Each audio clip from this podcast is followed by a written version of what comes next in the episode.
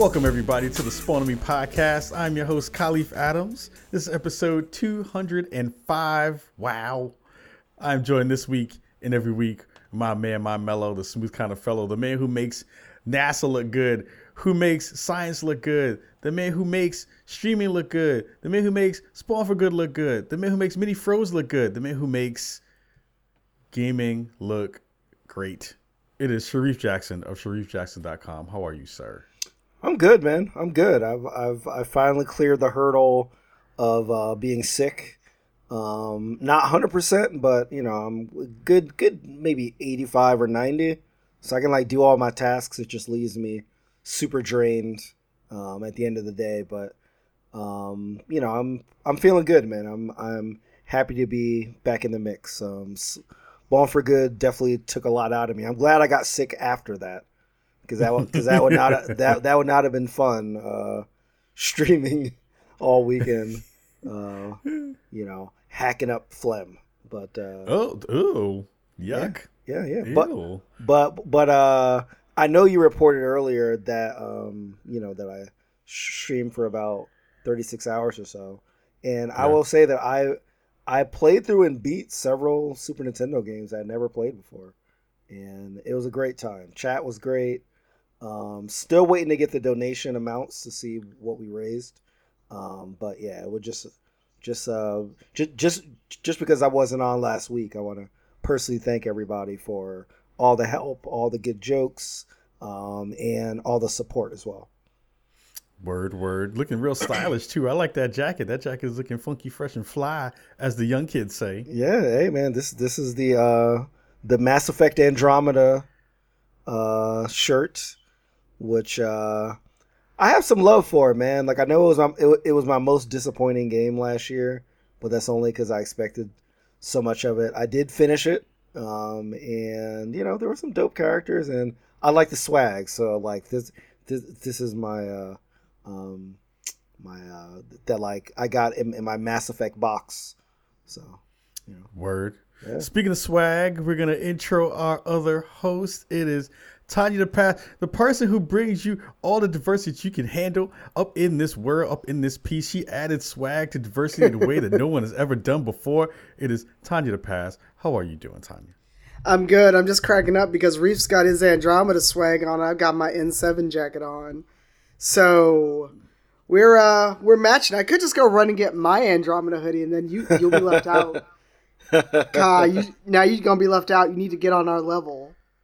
I can't do it. I I can't. I'm not. I'm not there yet. I'm not there yet. I have to try to figure out how to add some extra stuff. I'm rocking right now uh, uh N plus MetaNet uh, T-shirt right now that has all the kind of like mazes and stuff they put in the game. So we're like all donned up with gamer apparel right now. It's it's kind of dope actually. It's all payola, man. We're we're we're all getting paid for, for this, man. It's payola. Oh yeah, it's payola. We are?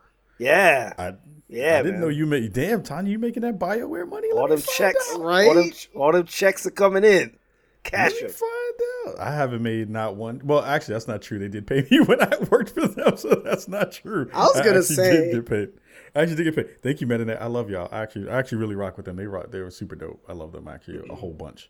Um, thank you everybody again for hanging out and coming through this week. Uh, it is Thursday again. We have come back for another one, episode two oh five. Thank you for listening this week and every week uh, when you come through and hang out with us. Uh, it was a lot of fun last week getting in some predictions on the end of the show. Last week, we're going to do a little bit of that because Reef and Tanya didn't get a chance to tell their predictions for, uh, for twenty eighteen. But first, we're going to dig into some of the news of the day. This week has been pretty full of cool stuff. Um, some of those stories are actually pretty interesting, and we wanted to share some of those with you. Um, Reef, I know that you have put together the docket for this week again. Uh, if you want to dig into the first story of this week, uh, we can jump right into it. Sure. Um, so the first story deals with everyone's favorite topic of twenty seventeen, which is also everybody's favorite topic of twenty eighteen, uh, monetizing games, loot boxes, Woo! blind boxes, paying for D L C. All that stuff, right?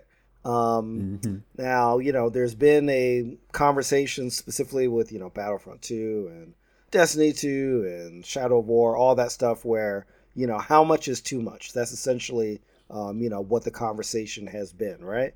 Um, and I think most people do recognize that games have become more expensive, and they stayed at that six six and that at that sixty dollars price point while customers have been demanding, you know, better graphics, better sound, lo- longer stories, all that stuff, right?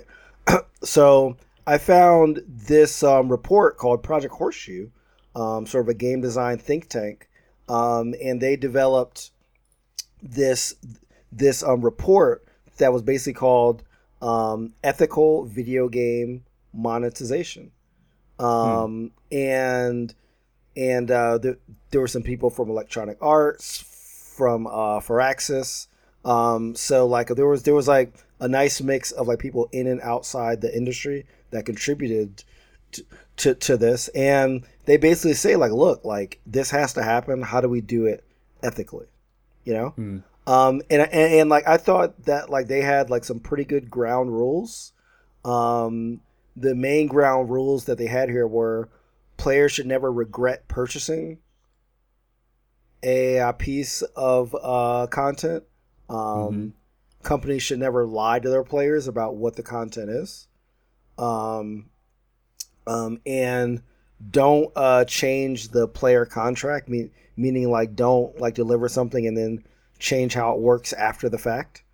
Um, don't set expectations that are not delivered on, which is a really tough one because, especially on a marketing standpoint, everybody wants to promise like the world for everything. You know. Um, and one that I really like, the Averbius shoe, was respect your players' investments. Don't take hostages, you know?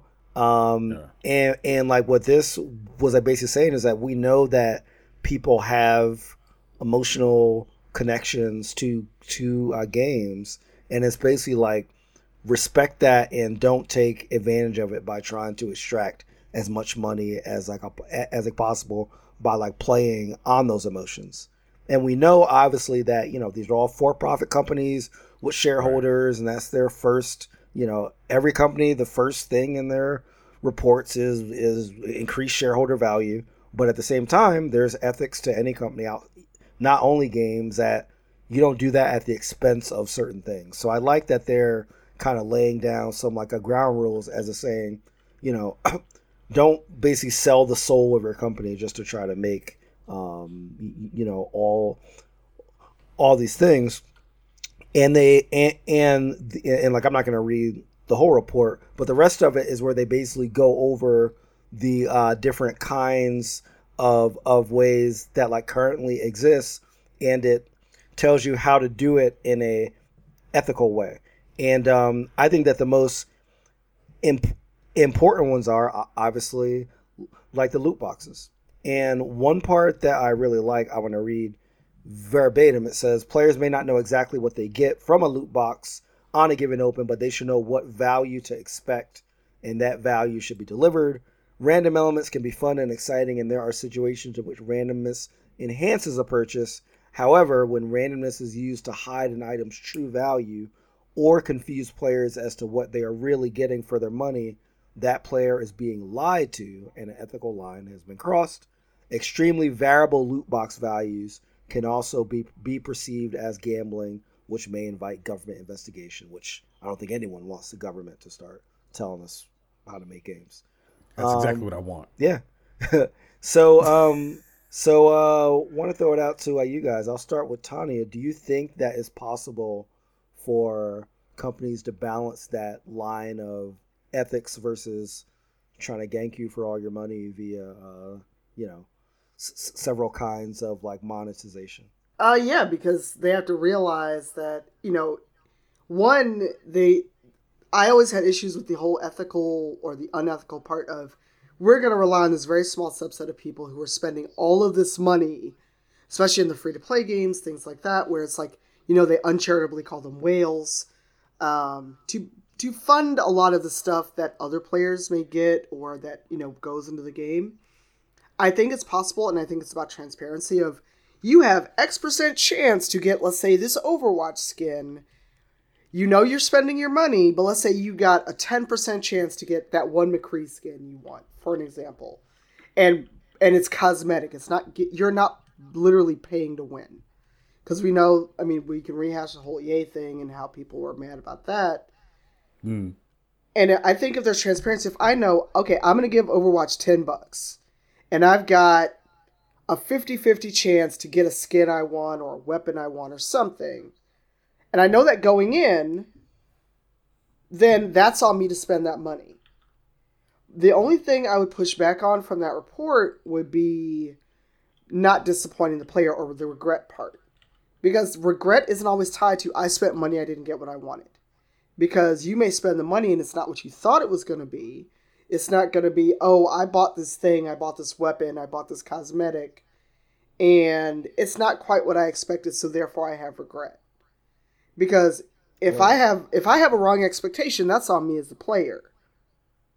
Now, if I if I know going into this, I, let's say I spend twenty bucks on five loot boxes, and I expect a weapon or a special character or whatever, and I don't get it, it's still a chance. It's still randomized. There's no guarantee unless they can say, if you spend one hundred dollars, you'll definitely get these two characters, this rare weapon, whatever it is that you're coming to get.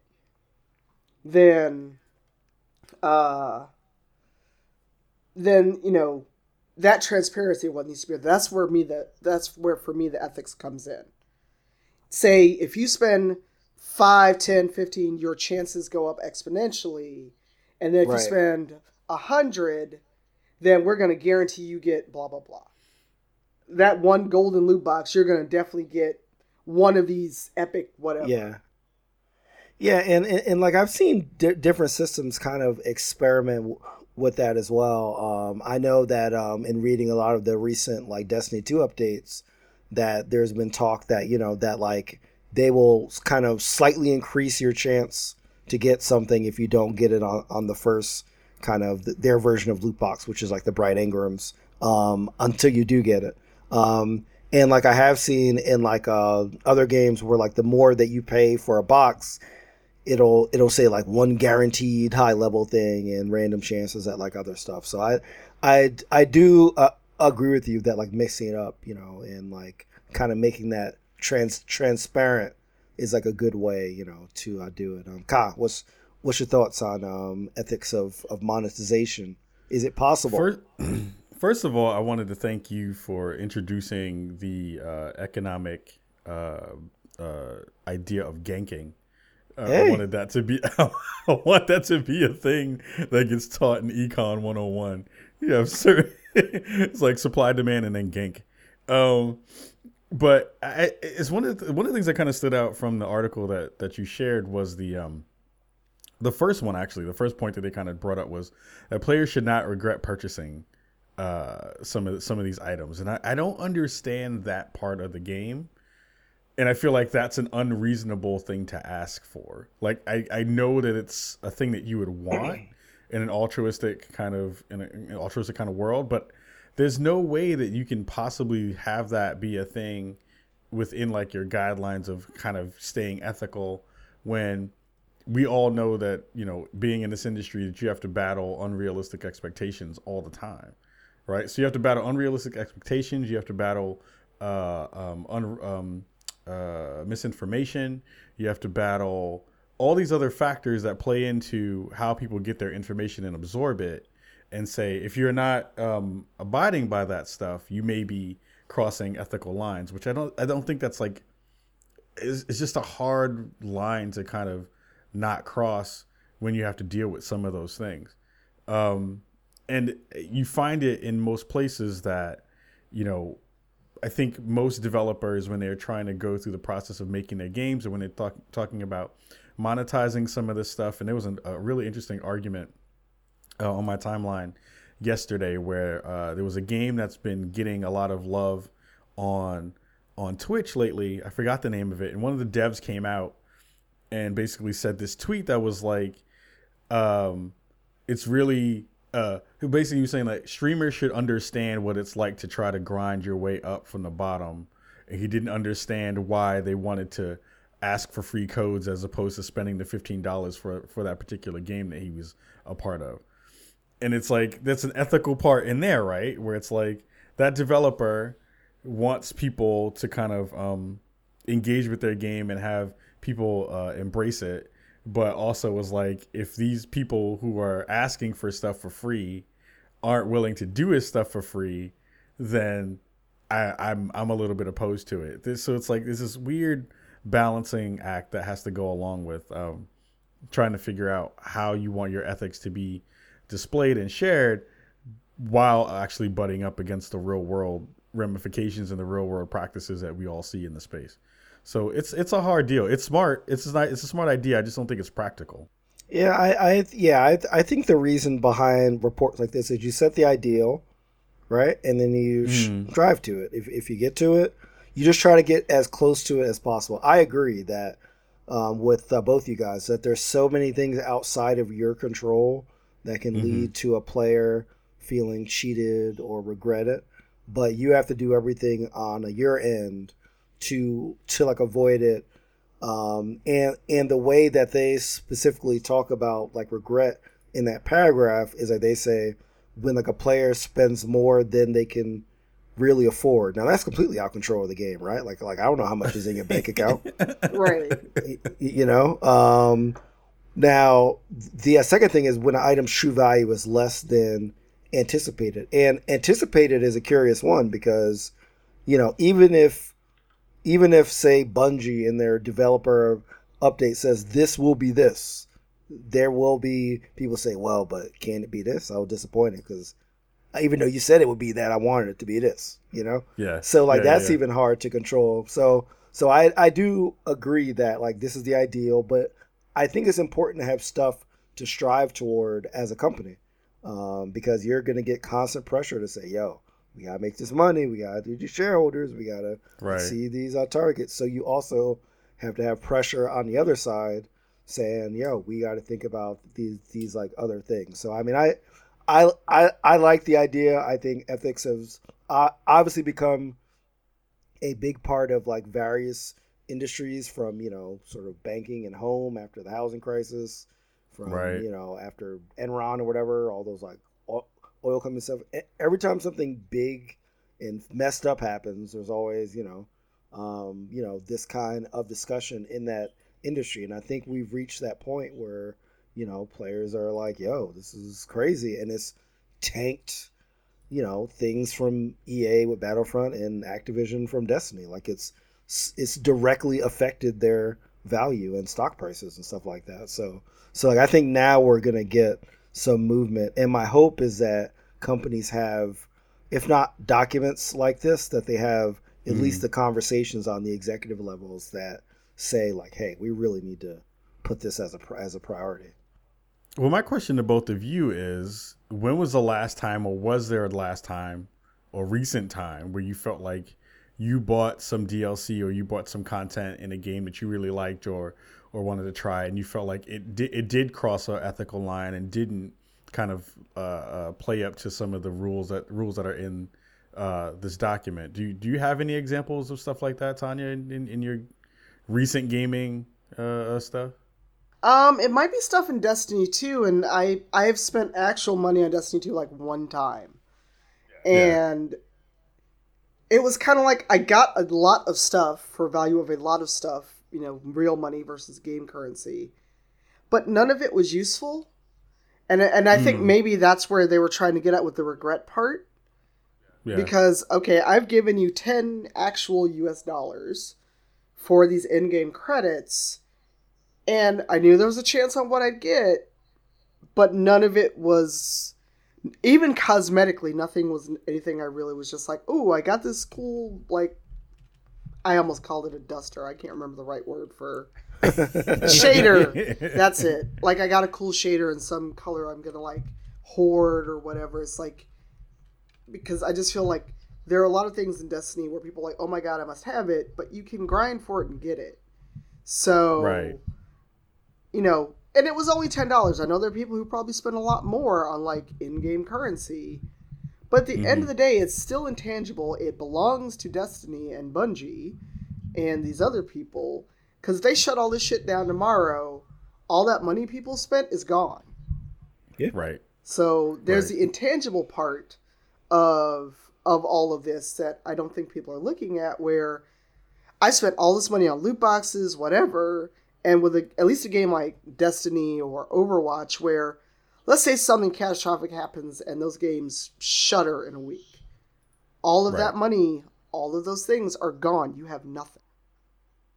Mm, so it's true. You know, everybody's talking about loot boxes. What it, I mean, look at music and iTunes and what they did with, you don't actually own this, we're going to give you this U two album, even if you don't want it, and things like oh, that. Yeah, that's it, right. Oh, yeah. Right? I, about I still that. have that album on my phone to this day. They just gave it to you. They said, here. They were like, here's a shitty YouTube album. Right, so what if they decide this is like, uh, what was the gauntlet that they pulled out of Destiny two because it turned out there was like something equivalent or like tied to hate Eight groups. Oh, oh right. Right, right, that's right. right. Yeah, yeah. It was like one one of the pieces of armor had one of those like white supremacist logos, or it was very right. like double K's yeah, back to back. Yeah, yeah. Right. It was very similar to it. I don't think it was actually that. So think about that, the intangibility of all of this, and like, what if it's someone who spent like a thousand dollars, or five hundred, or one hundred, and for whatever reason they say, you know what, this content's no good, or there's something wrong with it, and we pulled it. Are, am I getting my money back?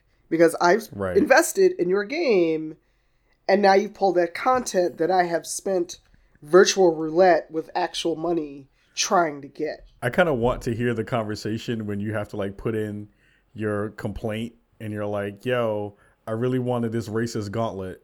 And I don't appreciate the fact you took this racist gauntlet out of the game. I was really enjoying this racist gauntlet. How could you do that to me? That's fucked up. I want my money back. I, want to, I want to hear that in the customer support channel. Like, what do you like, do you know, at that point? You're like, I'm sorry, we won't let you be a racist in this game. Here's your five dollars back. What do you want? Right, right, right. Reef, did you have anything in your in your uh, in your space too that you felt like you might have gotten, you know, uh, cheated out of an experience or cheated out of uh, your money in some way? Uh, I think cheated is a strong word. I don't know if I felt cheated, but I've definitely been disappointed in D L C, but I I'm very picky. I, I don't buy season passes. I know some people buy them automatically. I only buy yeah. them for games I really really like, and like I'm like, if I take the L, I, I can't complain. So mm. like for Destiny, I bought the season pass. For The Division, I bought the season pass. For Mafia three, I bought the season pass. But for like most games, I don't, because I'm like, yo, I really like I gotta I don't know like I I. I, I can't guarantee that I'm going to be that into the game when you roll out your second D L C a year from now. Like, mm-hmm. like I'm not prepaying fifty dollars on that gamble. I think the last time I was really disappointed, I guess, was with, um, God, which Call of Duty was it? I believe it was, um, it wasn't like World War Two. I think it was, it was, it was the, uh, the Kevin Spacey one, which just reminds me, I should oh. play that again just because, spoiler alert. Kevin Spacey gets thrashed and dies, um, so I'd like to see him die virtually, just like, you know, damn, yeah, hey, he's wow, he, he's a bad damn. person, he's a bad person, y'all, he's a bad, bad person. Um, damn, I'm clipping, I'm clipping just that part of the show with no context. um, um, yeah, yeah, yeah. I, I remember on that one, and I usually never buy the Call of Duty D- DLC stuff, but like I did, um, you know, I like bought some, and you know, they gave you, you know, a couple maps, a couple new weapons. I mean, I could see if you play it every day, cool, but for somebody that occasionally jumps in, it was just totally not worth it. I was like, that's it, you yeah. know. But like, I can understand if you play a game every day, then adding a few new weapons makes a huge difference, you know, and like yeah. adding a, a, a few n- new maps makes A, a huge difference. So I, I I just don't buy D L C unless I'm like super super into a game, um, and that's not many, not many at all. Yeah, it's it's really hard to determine sometimes like what I will what I will perceive as a bad purchase when it comes to certain things, because I kind of give developers for the most part um, benefit of the doubt that they're trying to do some some good work, or uh, some of the some of the things that are coming are going to be worth the money that I'm going to spend. But it's I, I'm still I'm like forever in that in that camp of like buyer beware is a real thing. Like you have to be paying attention and be an informed consumer about you know, thinking about both past practices and, you know, is that game going to be uh, worth the extra money that you're going to be paying for content that you really don't understand what you're going to get. So like uh, uh, a Call of Duty game, I can purchase, uh, I can purchase um, a pack or some D L C packs, but I know what I'm going to get. I know I'm more than likely getting just maps, right? And maps are fine. Like, I know that's the thing I'm going to get. D L C that comes along with like a sports game or uh, sometimes even uh, single player games. Most times those things don't really do anything. Mm-hmm. Like, they're not going to be extra stuff that's going to be really um, good for the for the consumer or good for the player. It's not going to be enough things that's going to actually equate what that stuff is going to wind up being. So it's like, again, like buyer be, buyer beware is, is is a real thing. Um, I think that's the thing that we have to we have to kind of think about, and um, we have to be really uh, particular about those things so that you don't feel like you got cheated out of your money. Mm-hmm. Um, yeah, absolutely, absolutely. Um, so uh, we are going to move on to the next story of the show. Uh, this one, this one I actually really liked. Uh, it was one that was on Kotaku. Uh, it was talking about what keeps you from starting games that you already own.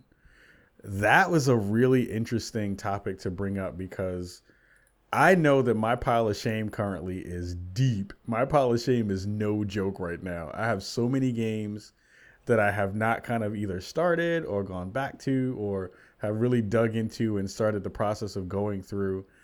Uh, because I feel like I just don't have enough time, but I, that's not just my reasoning. Um, what are some of those games that you kind of feel like you have that that hesitancy to kind of jump into first? Uh, Tanya, I want to go to you first on this one because I think you and I have a huge pile of shame that we've been we we hint at all the time of like, how the hell are we going to get this thing done? Uh, Yeah, so what are some of those games that you kind of feel like you're you're afraid to jump into at first? My my pile of shame is behind this green screen. Uh, that, that's why it's really there. Um, October twenty-seventh, twenty seventeen is why nobody started any new games. Um, I'm sure that Paris, who's in the chat, will agree. It felt like everything under the sun came out that day and kind of started this domino effect of there's either D L C for a game I'm not done yet, or in my case, I got to Switch like twenty years late after everybody else. So I'm catching up. Um, and also, I've been going back to old games. I've actually been replaying Skyrim. Mm. I've been replaying Mafia three.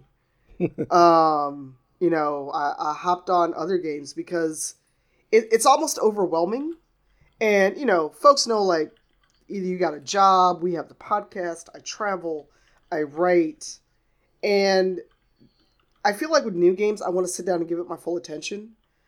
Um, and too often, I have to kind of get through a game to either talk about it or write about it.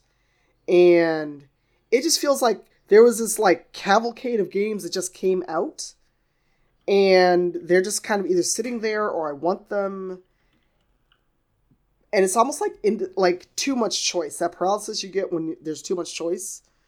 And you're just yeah. like, where do I go? What do I start?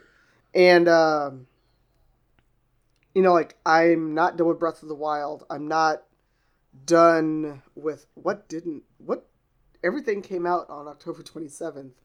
Um, and it's the holidays and a lot of it is also just kind of, and this is me being a curmudgeon. And I know I'm being a curmudgeon. I freely admit it, but when games get a lot of hype, it kind of kills it for me.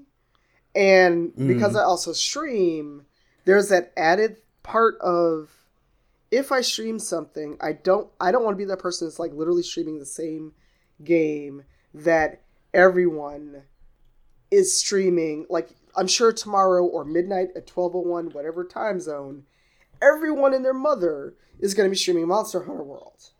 Everybody. And yep. I want to play it and I'm going to enjoy it, but it's a lot. Like there's just too much. And it's like, I'd rather go back to an old favorite and chill with yeah. that. Like give me Skyrim, give me Dragon Age two. I can play that. I can not think too hard about it instead of I haven't also feel like we have to keep up and catch up because of what we do. Right. There's a lot of, if you're not current, then you're then you're behind or whatever. And while I want to keep up on news, there's only so many hours in the day. Mm-hmm. You know, like some in the chat's talking about they haven't started Persona five. I got that as a gift. I've got it. I played like three hours and it was just like, I'm never going to finish this game. Ever. I want to play that. I don't even have it. I want to play it. Right? Like I've got Word. it. Like, you know, talking about you haven't finished Assassin's Creed Origins. And it, and also I just think there's this rush to finish games and be like, I finished it and I'm going to go play it on the hardest mode ever. Nope. Yeah. No, look, look, no, re- like regular difficulty on X COM two was kicking my ass last night. You know, like so many team wipes, and you know, I don't know uh-huh. what it is. It's like this. I finished it. I I can talk about it, and it's like you just blew through a sixty-five dollars game in like twenty hours. Mm-hmm. Why? So you know, there's also that I'm not in a race. I'll play the game when I play it. Yeah, right. But that's me. Yeah. Yeah, and, and I, I can feel I can feel you on that old the old game tip because I've been enjoying Skyrim so much, and I think part of it is after playing sort of Witcher three, Horizon, Breath of the Wild, kind of kind of like the new generation of Skyrim games, I can almost appreciate Skyrim more because it came out so long ago, and it mm. I mean it's super clunky and glitchy and all that stuff, but man, like. I feel like I really, I wasn't as into it when it originally came out. Like I played it, but I didn't quite get it. And now I, I get it, man.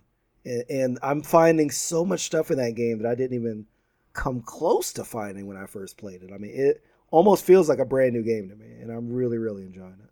Um, That's dope. That's but dope. But I did open up my Steam list just to see a few of the recent games that I own that I have not not even played once.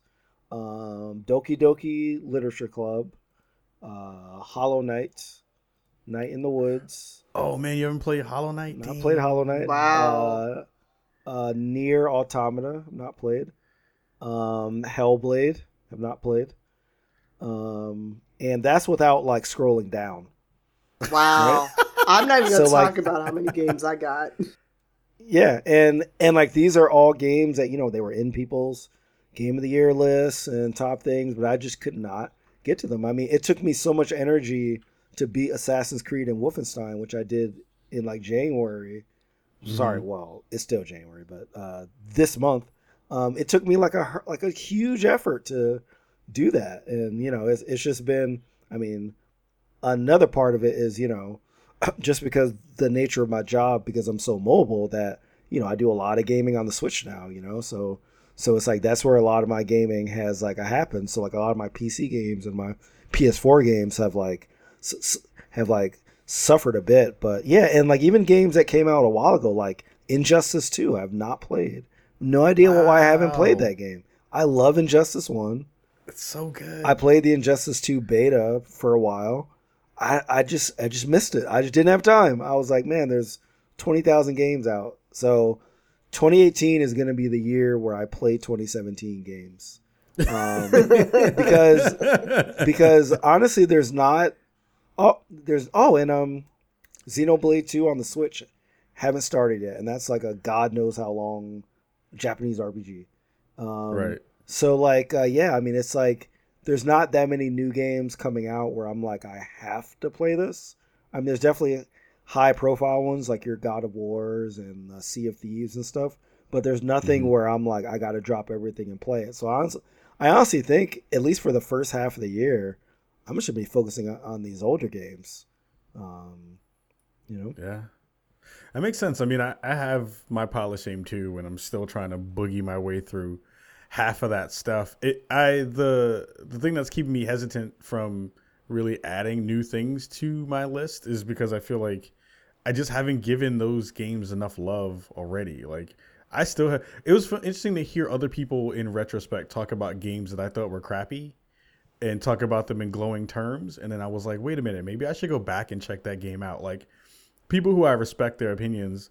Somebody was like, oh yeah, Mass, uh, Mass Effect Andromeda wasn't that bad. People gave it a raw deal. Yeah. And I'm like, did they give it a raw deal, or was it like you're just like hyping it up because you are like contrarian, or you or you just really stand for a thing? But I didn't give that game any love at all when it came time to playing it, and I feel like I can't really give that game, you know, reasonable marks or or reasonable once over without having like really gone through it and played it. So I have to try to figure out time to, to add that into the mix. And then there's like that plus just having your usual games that you have in your rotation. Like I know I have like my before I go to bed games. Uh, people have heard me talk about how I like all the really bad, terrible, uh, stressful games before I go to bed. Like I'll play Fortnite before I go to bed. Uh, like Battle Royale. I'll play like Darkest Dungeon before I go to bed. Like I'll play Paragon before I go to bed. It's like all these games that I should not be playing that will stress you the hell out. uh, I, those are, those are the games I usually kind of play before I go to sleep. Um, so yeah, it's going to be a really interesting time to see what's going to happen in twenty eighteen with, again, it feels like there's a lot of heavy hitters in twenty eighteen. It doesn't seem like we're going to get the volume that we had in twenty seventeen, though, so far. And I think that's going to be a blessing for everyone's hands and their brains and their eyes. And their wallet. and, like your, and their wallet, because it has been madness for the past for the past year. twenty seventeen was, like, bringing the ruckus real, real hard. So we'll see. Is there anything that uh, uh, you said, Reef, you were talking about Nier Automata. What What is your What is your game that you feel like, if you were to go back right now and say, I'm going to dedicate, I'm going to drop everything else that I already have and I'm playing, what's going to be the game that you're like, of that list that you feel like you would jump into first? I think it'd probably be Nier. Um, yeah. Just because, you know, I mean, I, I typically agree with most of the Giant Bomb crew. They had Nier pretty high up. And I've heard pretty divisive stuff on Nier. I've heard that it's like sort of a game that you love, even though it has a lot of flaws. Um, mm-hmm. I'm also a sucker for things about robots and androids and that kind of stuff. Um, so it's, it's definitely, you know, I I never played the first game in the series, so I don't have any attachment to it. But it just seems to tell a good story, not only about robots, but like humanity, which I think sounds like cool. Um, so that would probably be the first one, because honestly, that's what I did with Wolfenstein. So many people yeah. were talking about Wolfenstein. I was like, I got to see what is going on here, because even though I enjoyed Wolfenstein: The New Order, I didn't think it was like this, like, you know, super, super great story. But the new Colossus did, did ramp it up a notch. Um, yeah. And like uh, Origins, I just had to play through, and I was very, very happy with that um, as well. I, I almost wish I could have finished these last year, because it might have affected some of my uh, votes during our Game of the Year show, but...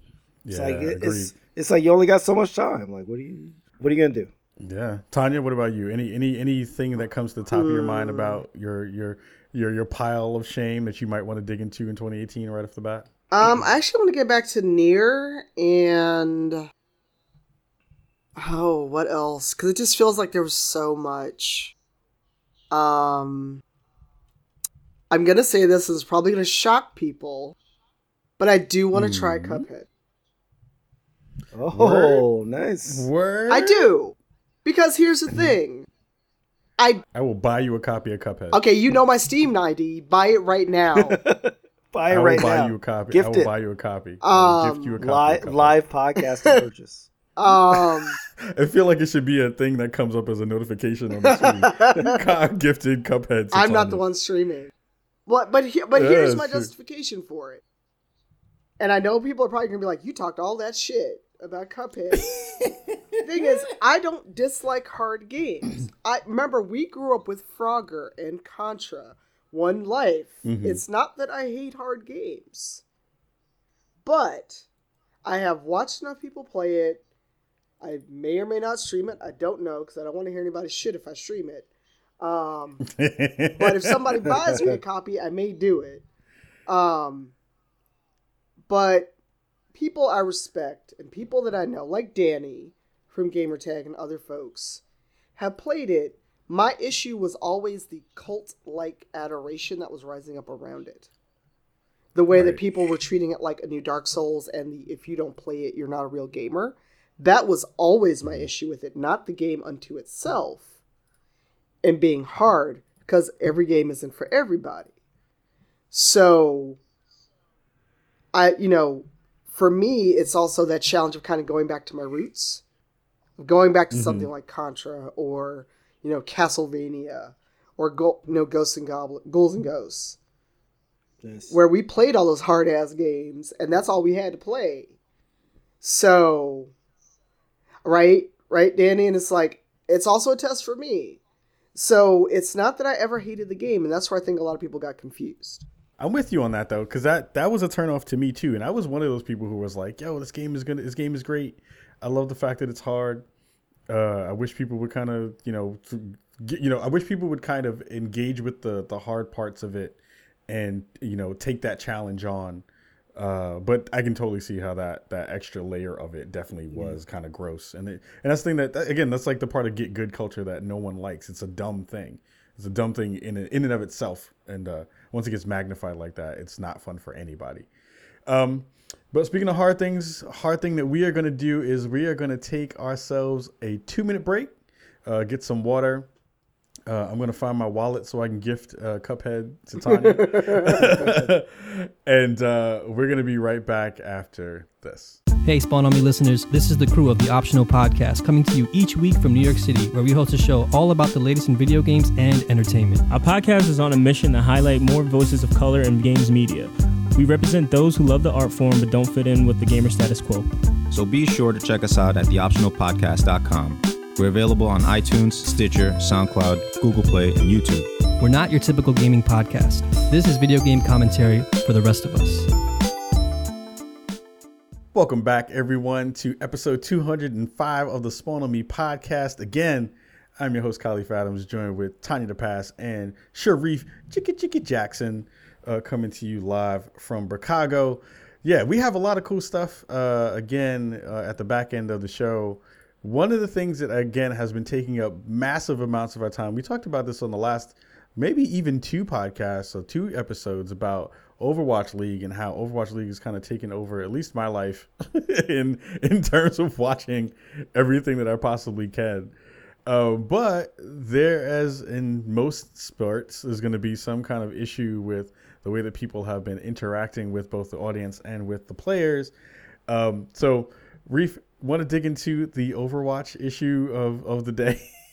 Sure. Yeah. I mean, you know, um, Overwatch League, um, what's been discussed on the show so far um, is the fact that, you know, they made some really large numbers. Um, arguably, they said greater than Thursday Night Football during their launch. Um, well, well, well, the, the online streams of Thursday Night fo- Football, I should say, not the T V ratings. Um, and you guys also last week talked a bit about, you know, the diversity problem, the fact that there's no women on any of the eight teams, um, and that, you know, Blizzard is a company um, that prides itself on diversity. Overwatch is a game that prides itself by having different heroes, different body types, by having like their lead character be a woman in, in a in a Tracer, um, who I also believe is queer as well. Um, so so like uh, they're you know so they. pride themselves on this, so the fact that you know that their teams don't have any women is just bizarre.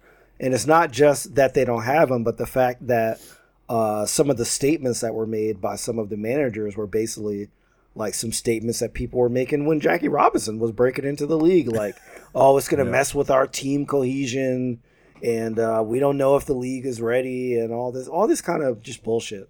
Um so that stuff is still going on, and as much as I watch the stuff, I almost I don't know it's like I face this thing where I'm like, do I just not watch, like do I do I watch it because maybe the, they'll they'll be like, well, people are watching anyway, so you know maybe it's not th- that big of a deal. So it's it's a struggle that I deal with a lot.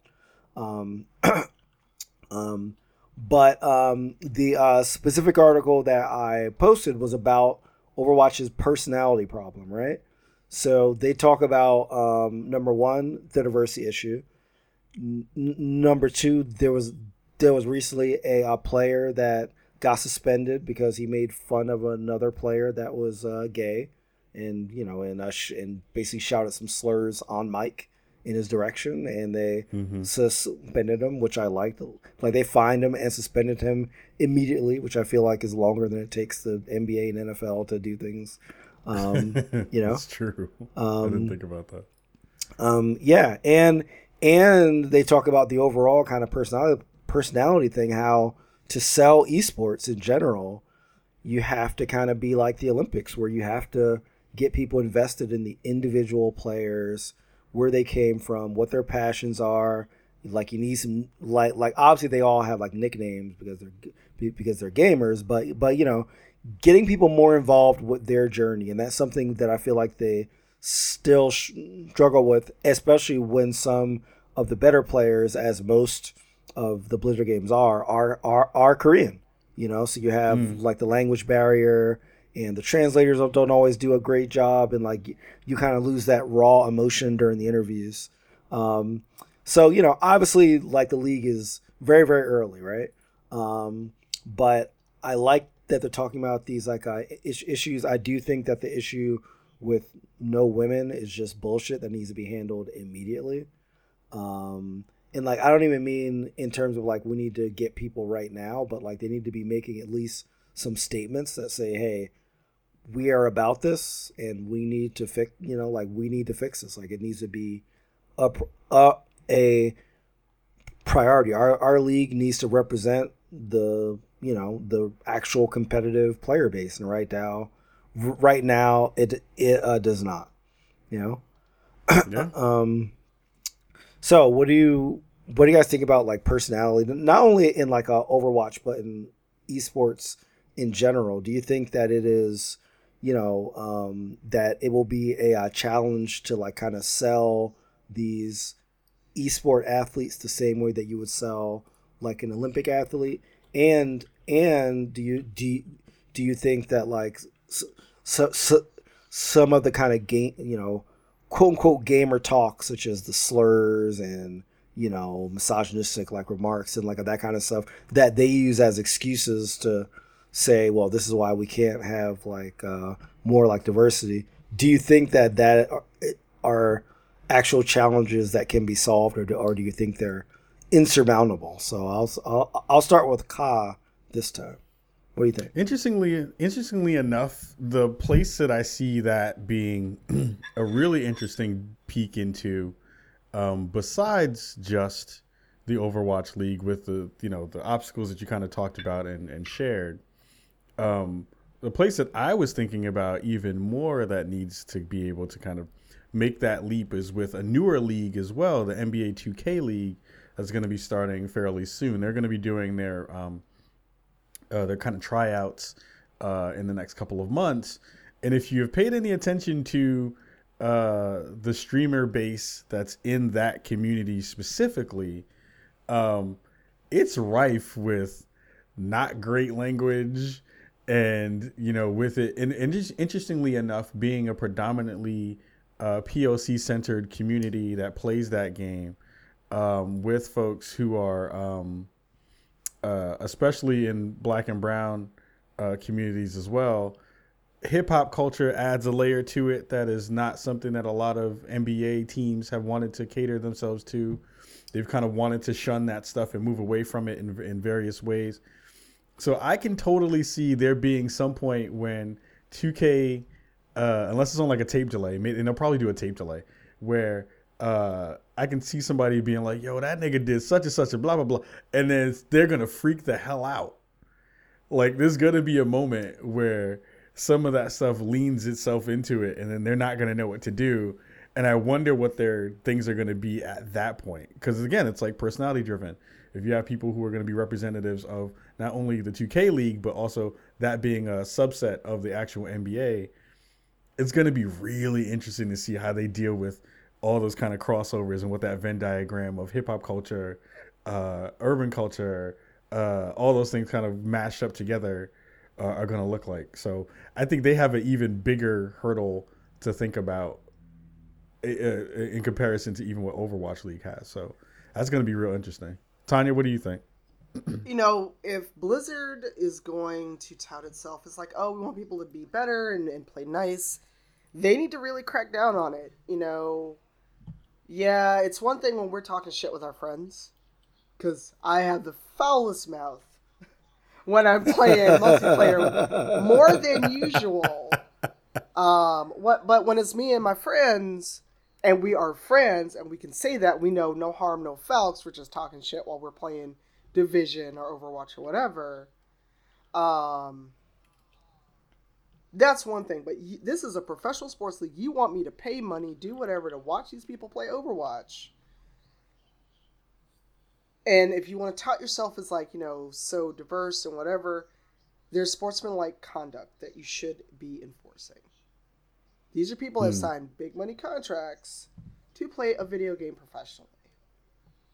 And, you know, reading the article, dude knew what he said was wrong, because they, they mentioned how he had that split second, oh shit, what did I just say? Yep. Yep. Um, yep. Then...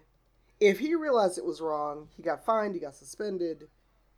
There should be kind of a, you want to be the gold standard, you have to hold your players up to it.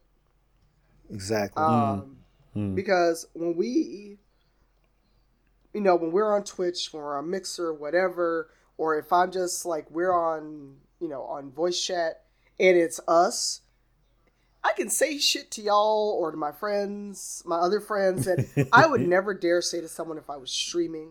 Because let's be real, even streaming, right. people kind of forget themselves. There are some people I'm just like, yep.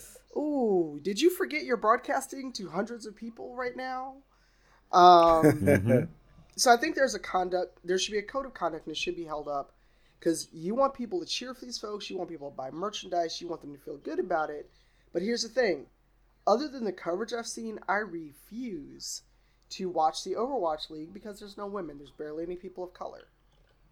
How are you going to have have Tracer as your fucking league logo and not have any women? Be like, oh, wait your turn, whatever. No. You want me to buy your merch, play your game, buy your fucking loot box, invest emotionally in this league like it's, you know, other sports, then give me that representation that you're touting in every other way. So until there are actually women, the fact that you're excluding one of the best Overwatch players ever as a as a female player, that tells me you don't actually care. This is this is not about the best then. It's, if you're going to give me some bullshit excuse as to why you don't have any female players, not a lot of people of color, nah, nah. Because I, I was playing before the show, yeah. and it's like, I'm not giving you my time and attention if you can't give me that rep that you're so proud of. And that was, I, man, that, that statement alone just like blew me away, because I didn't I didn't put those two things together really quick. And it was so mm-hmm. true. Like, Tracer is literally the mascot, like yeah. the, the silhouette of the league. And it's so, man, dropping knowledge. I feel like I feel like I feel like that was a that was a good joint where right after you said that, the whole rain, reading rainbow should have just came up. See, this is why you gotta this is why you gotta get a stream deck so you can like have those reactions on deck. Yeah, sure. Oh man, I know. I have it. I just don't know how to make. I'll, the cool I'll stuff work happen. with anyway. you. I'll, I'll get you right. We gotta figure it out. We gotta figure it out. Upgrade. My you. question. My question. Upgrade. for real. For real. My question to both of you is: okay, so we we see that they are not doing what they're not doing that part of the game, right? And they haven't really figured out. They do it in in terms of their uh, presentation, but I wonder: do you think that? With this new kind of uh, uh, uptake in esports becoming something that's bigger, uh, something that's getting more prevalent, and people are putting money and effort and and um, resources behind, do you think that there's going to be a level of media training that's going to be pushed into this that we haven't seen before? Do you think that's going to be something that's going to be a part of just the normal thing that we see, or is this going to be something that people are going to have to specifically ask for when they find themselves getting to bigger stages with more people and more visibility? Uh, Reef, you jump in on that one. Well, it depends on what you mean. Do you mean like, is media training going to be like a something they look for when they recruit people, or they? Because I think no, I think that they're going to recruit people that are the best that they can afford, mm-hmm. and then media train them. Um, right. I mean, I, I, you know, I, I think that, um, you know, again, as like uh, Tanya said, these are well. Paid, I believe they start at like fifty thousand dollars a year. They have health insurance. They have like you know, there's a there's a like, you know, a good salary to play games. You know, um, so if you want that salary, like Atari said, if you want to be part of the gold standard, you got to act that way. I don't think it's a lot to say, don't give a slur on camera. You know what I mean? I mean, like, like I'm not asking for some crazy thing. I mean, and it's not like these guys have their mic audio broadcast twenty-four seven as they're playing. It's just like when they mic up N B A, N F L players. They don't play the times when they curse. They just show you like the little thing where like they say like, yeah, good job. You know, um, they don't play the ninety-five percent of the time when these guys are cursing up a storm uh, up, yeah. up, up and down the court. So I'm like, yo, just like, you know, I don't think you need media trained people. That's, that's never going to dominate over the skill, but you need to media train people when they're in. And if they mess up, you got to hit them hard, suspend yeah. them, fine them. Don't make it like some small thing. You know, I mean, I believe the uh, dude got fined four thousand dollars, I believe it was. And, yeah. sorry, no, it was a, t- a t- two thousand dollars fine. On fifty thousand dollars, that's actually quite a hefty fine. If you're yeah. making fifty and that's gross, like, you know what I mean? Um, mm. So, so you know, so you got to hit them hard, and you have to, everybody has to be united on the management side that this is not what our league is going to stand for. What do you, what do you think, Tanya, about the uh, media training side of all that? That should be part and parcel of the whole thing. Because, mm. again, you have a triple A company sponsoring you. You're out there as their gold standard, and they're, this is the best of the best who plays our game. Most of these people don't have to think about what they say in the media. They're used to sitting there trash talking with their friends, which is how we got in the situation. Now the spotlight's mm. on them. Now they have to be personalities. And nobody probably trained them for that. So right. that should be part and parcel. You sign this contract a week before you actually go live.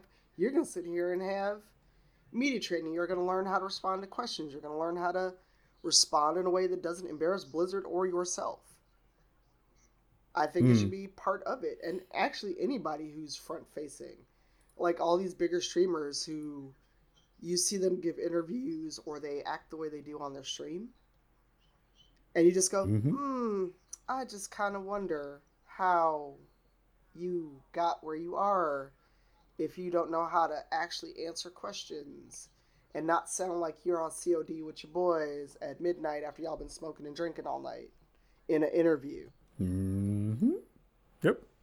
The, the interesting part about that is to see people who do act like that and still get the shit that they want and go with, and companies still right. support them and still give them money and still give them airtime and all I this mean, other stuff. Because let, let's right. Razor, yeah, but let's but also let's other look people. At, at you know at Twitch. I'm going to pick on Twitch, even though I love the platform and we're using it right now.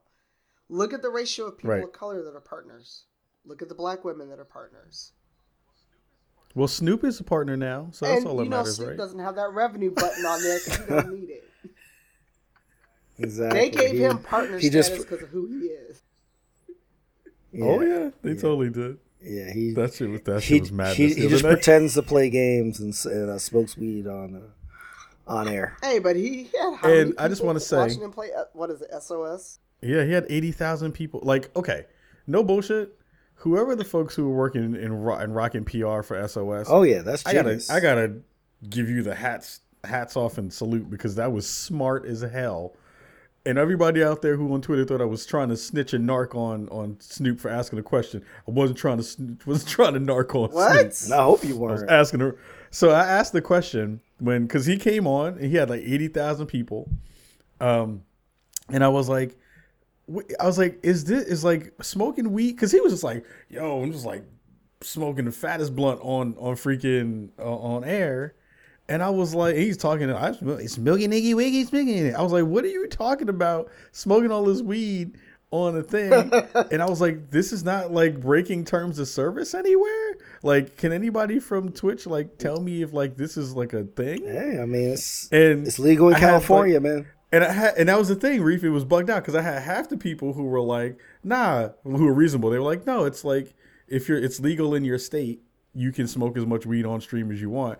And then I had like this whole other bunch of people that was like, yo, Kyle, stop being, yo, stop snitching, B. yo, stop, yo, stop being a narc, son. Then why you narking on Snoop, B? Like, how you trying to narc on Snoop? I was like, I'm asking the question because I'm in Portland. How are so you hell, narking? I might, I might puff out next show. I might just be here just smoking on the next show. How are you narking on someone broadcasting to eighty thousand people? I don't understand right? this. How are you the I, snitch? And, like, and it You're wasn't the like snitch. the way I... It wasn't like I posed the question in like a way that was like, take Snoop off the air. My, I don't want to see this stuff because my children and children's children don't want to see this kind of drug use on the gosh darn T V. It wasn't like that. I was just like, yo, is this breaking terms of service? I just want to know. Because shit, episode two oh six, I'm just going to be lit. I'm going to be high than a motherfucker on two oh six. It's going to be that. But oh my God, it's it's madness. I was just like, okay, Snoop just doing his thing. That was craziness, but uh, we'll see what happens with that. um, uh, I think Microsoft might have been high when they decided that they wanted to uh, give everyone their first party games uh, with the, with the with the game subscription Game Pass that they're doing. Uh, it seems like Game Pass uh, from Microsoft is going to be a thing. Uh, if you've already purchased your Xbox Live subscription, which means you're buying and playing for sixty bucks a year, uh, the ability to play on their service. Um, there will be another subscription that you'll be able to purchase uh, called Xbox Game Pass, uh, which let's see, how much is it going to cost per month? ten uh, it's going to be an extra ten, extra ten bucks a month. Um, it's going to also be launching uh, in a six month subscription version as well for sixty dollars a year. Um, and you, and you can pay that up front if you'd like to, which they said was in a weird way, like it's going to be in special uh, places. So like I'm thinking it's going to be maybe they'll do something with Amazon or with oh, probably Best just Buy be a gift card. Like it'll it'll probably be any place you can buy gift cards. You can probably pick up. Yeah, something something to that effect. But the catch is that what you'll be able to do is you'll be able to play their first party games day one if you buy that Game Pass. So you'll be able to, if you have it, just download those games when they can when they come out. Yeah. Which is huge. That's great. That's a huge get for them yes. on their side. I, I wanna I wanna think about I wanna ask both of you what do you think about uh, this being a thing. Uh, Tanya, I want you to go first. Um, I think it'll be good. And it's only ten dollars a month. Um because honestly, like Xbox Gold isn't mm. an appeal for me. I keep paying it because there are some games where I want to play with folks. But if I can get Xbox Game Pass sixty bucks up front, granted it's going to be sixty bucks for six months versus a year, but to get all these games unlocked, you know, I've already got E A Access. So should I just get that, kill E A Access, and be like, just give me everything? Um, right. But I, I think it's good, but it's kind of like, do do we get into that weird question of what's the profit loss and what, what am I'm gaining a lot by getting first day access on this pass program if I've just given them sixty bucks for six months. So right. Where's the incentive to buy a brand new game? So that's what I'm like, mm. Mm, it, it's, it's all, I'm like waiting for the other shoe to drop. It feels too good to be true. I'm like, right. what, what's the catch? So well, I, I mean, but I, I, I think you need to think about it though that you're right that it does disincentivize you from buying those first party games on launch. But Microsoft can count on getting revenue every month from however many people buy to it. That's something they could count on, budget, and do all that stuff. So they're kind of giving up these big spikes when the games come out, right, and kind of smoothing out those purchases. I mean, I, I, I can see it making sense in in that way. Yeah, and I mean, we also got to consider all the backwards compatibility they've added in. I mean, honestly, I'm using my Xbox One more to play the three sixty games that I haven't touched, and maybe I want to stream them because they're older games. Mm. Um, I don't know. It's I I'm still more of a P S four person, and, and I know my buddies at Xbox are probably going to give me that look when they see this. Um, but it would get me to, to play my Xbox a lot more. Um, and a lot of the first party games are games that, you know, maybe if I get an X one X, I would upgrade to that. But there's not a lot no. of first party yeah. games that are like, oh my God, I gotta I gotta play my Xbox right now, or or, you know, like for me, it's kind of like, for me, it's the equivalent of E A Access, but with first party day one access. Mm-hmm. The thing that I'm worried about and haven't heard anything said about is what happens if you decide to stop paying for your service. Do you lose those games or access to it? Yeah, of course. I you mean, do. yeah, that but, sucks. I mean, it's like, yeah, I be, but I, but I'm suck, buying though? into that's, that's the service. Well, but I, same I guess thing so. with, with I mean, uh, PlayStation Plus. If I stop yeah. paying PlayStation Plus, those games go by. Yeah, you lose all those games.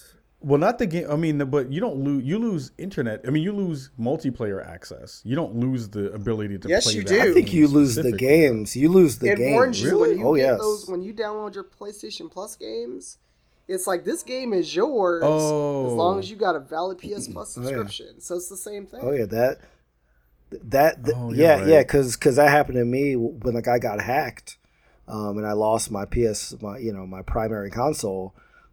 My P S Plus games showed up with a lock on them, and, and when I clicked oh, on them to like a right. play, it, it said renew PlayStation Plus to, for access. Yep. Damn it, that's so, true. That's true. So I, I will say this, y'all.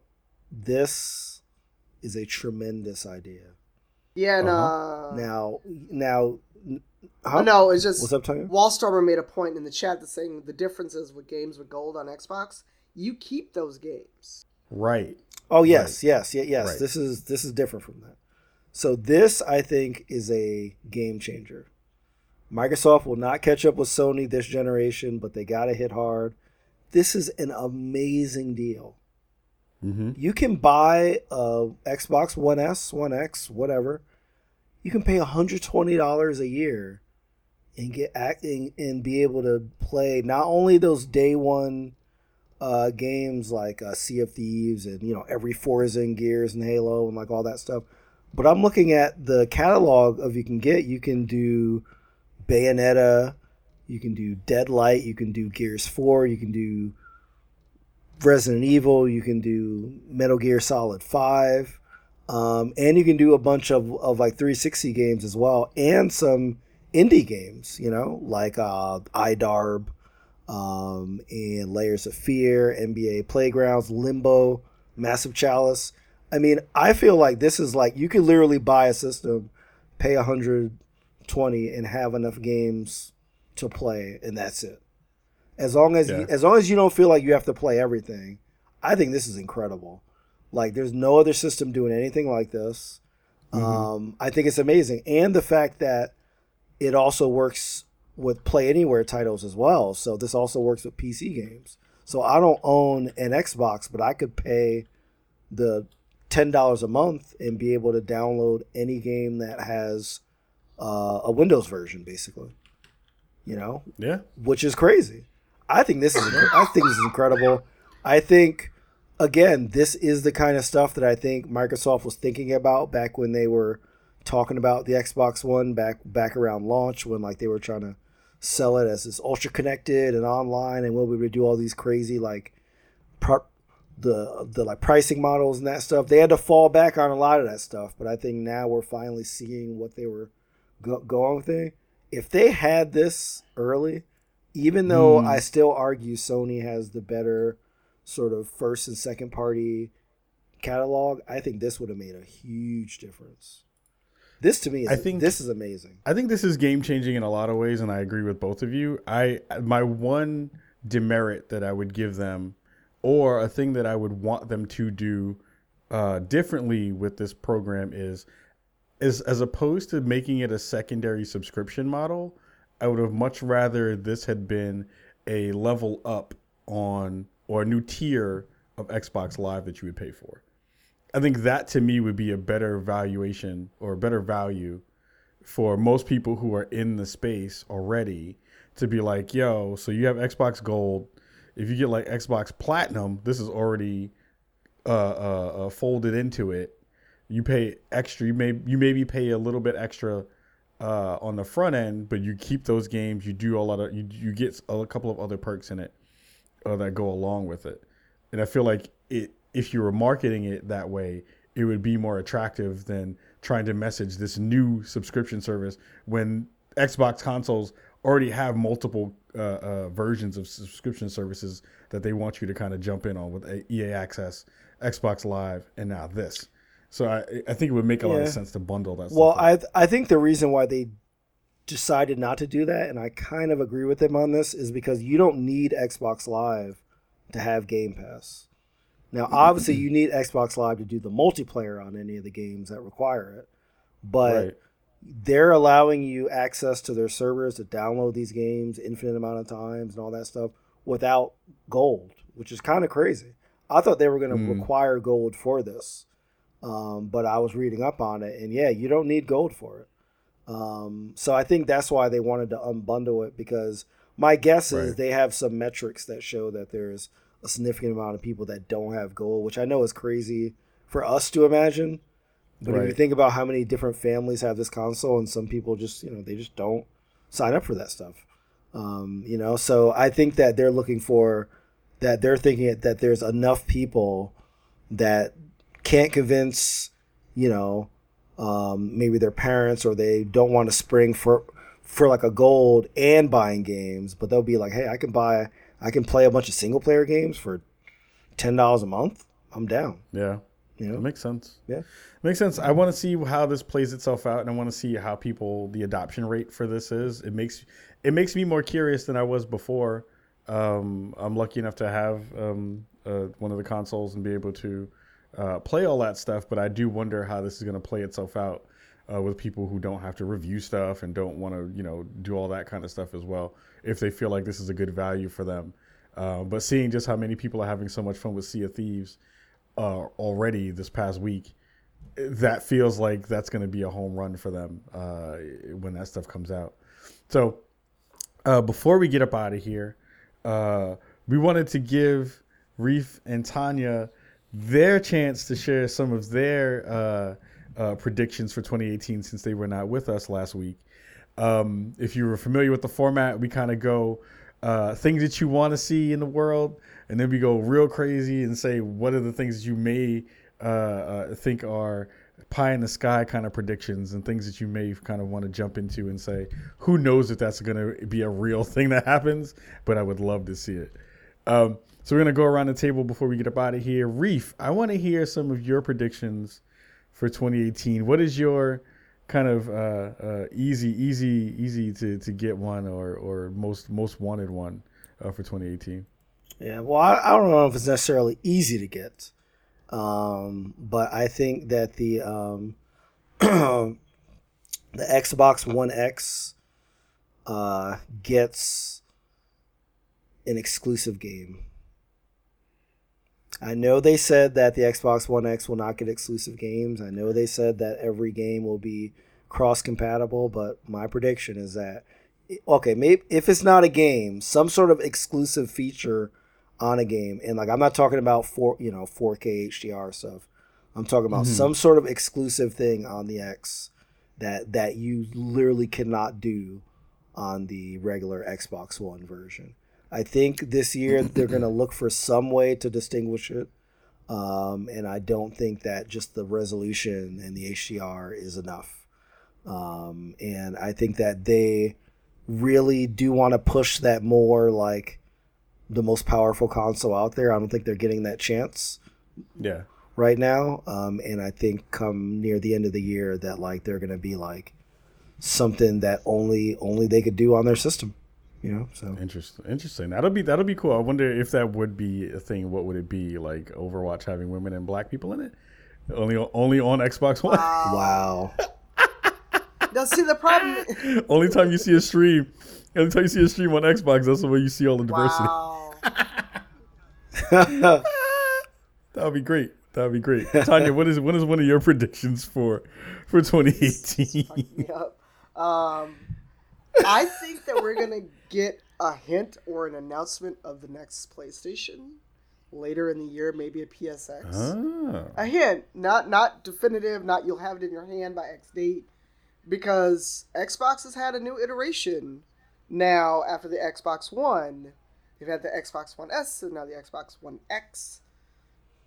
Sony has to do something. I've, I mean, I've still got my launch edition P S four and it's still running. But it's been, what, four, five years? Almost five years this year. So I think we're mm-hmm. going to get a hint of the next PlayStation console. Um, I don't think that's far-fetched. Okay. We're going to run back to, to Reef. And what is your what is your pie in the sky? If you ruled the world, imagine that. I have all my sons. Uh, uh, prediction uh, for twenty eighteen. I love them, love them, baby. That's my prediction. Um, no. Diamonds and pearls for your new console. So, so um, my my prediction is that Sony and or Microsoft will come out with new controllers that mimic the Nintendo Switch Joy-Con controllers. Ooh. Meaning, meaning they will they will be controllers that split in two. You can control independently, um, and that have like the motion, you know, and like and like all that stuff.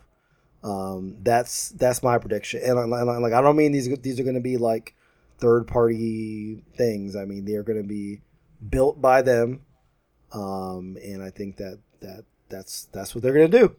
That's, you know, I can I can see Microsoft kind of wrapping that in as an option for their Elite controllers, you know. Mm-hmm. Um, and Sony, I don't believe has anything comparable to the Elite controllers as of now, but they could roll that out as like a premium customizable controller where part of that customization is going to be Joy-Con-like controllers.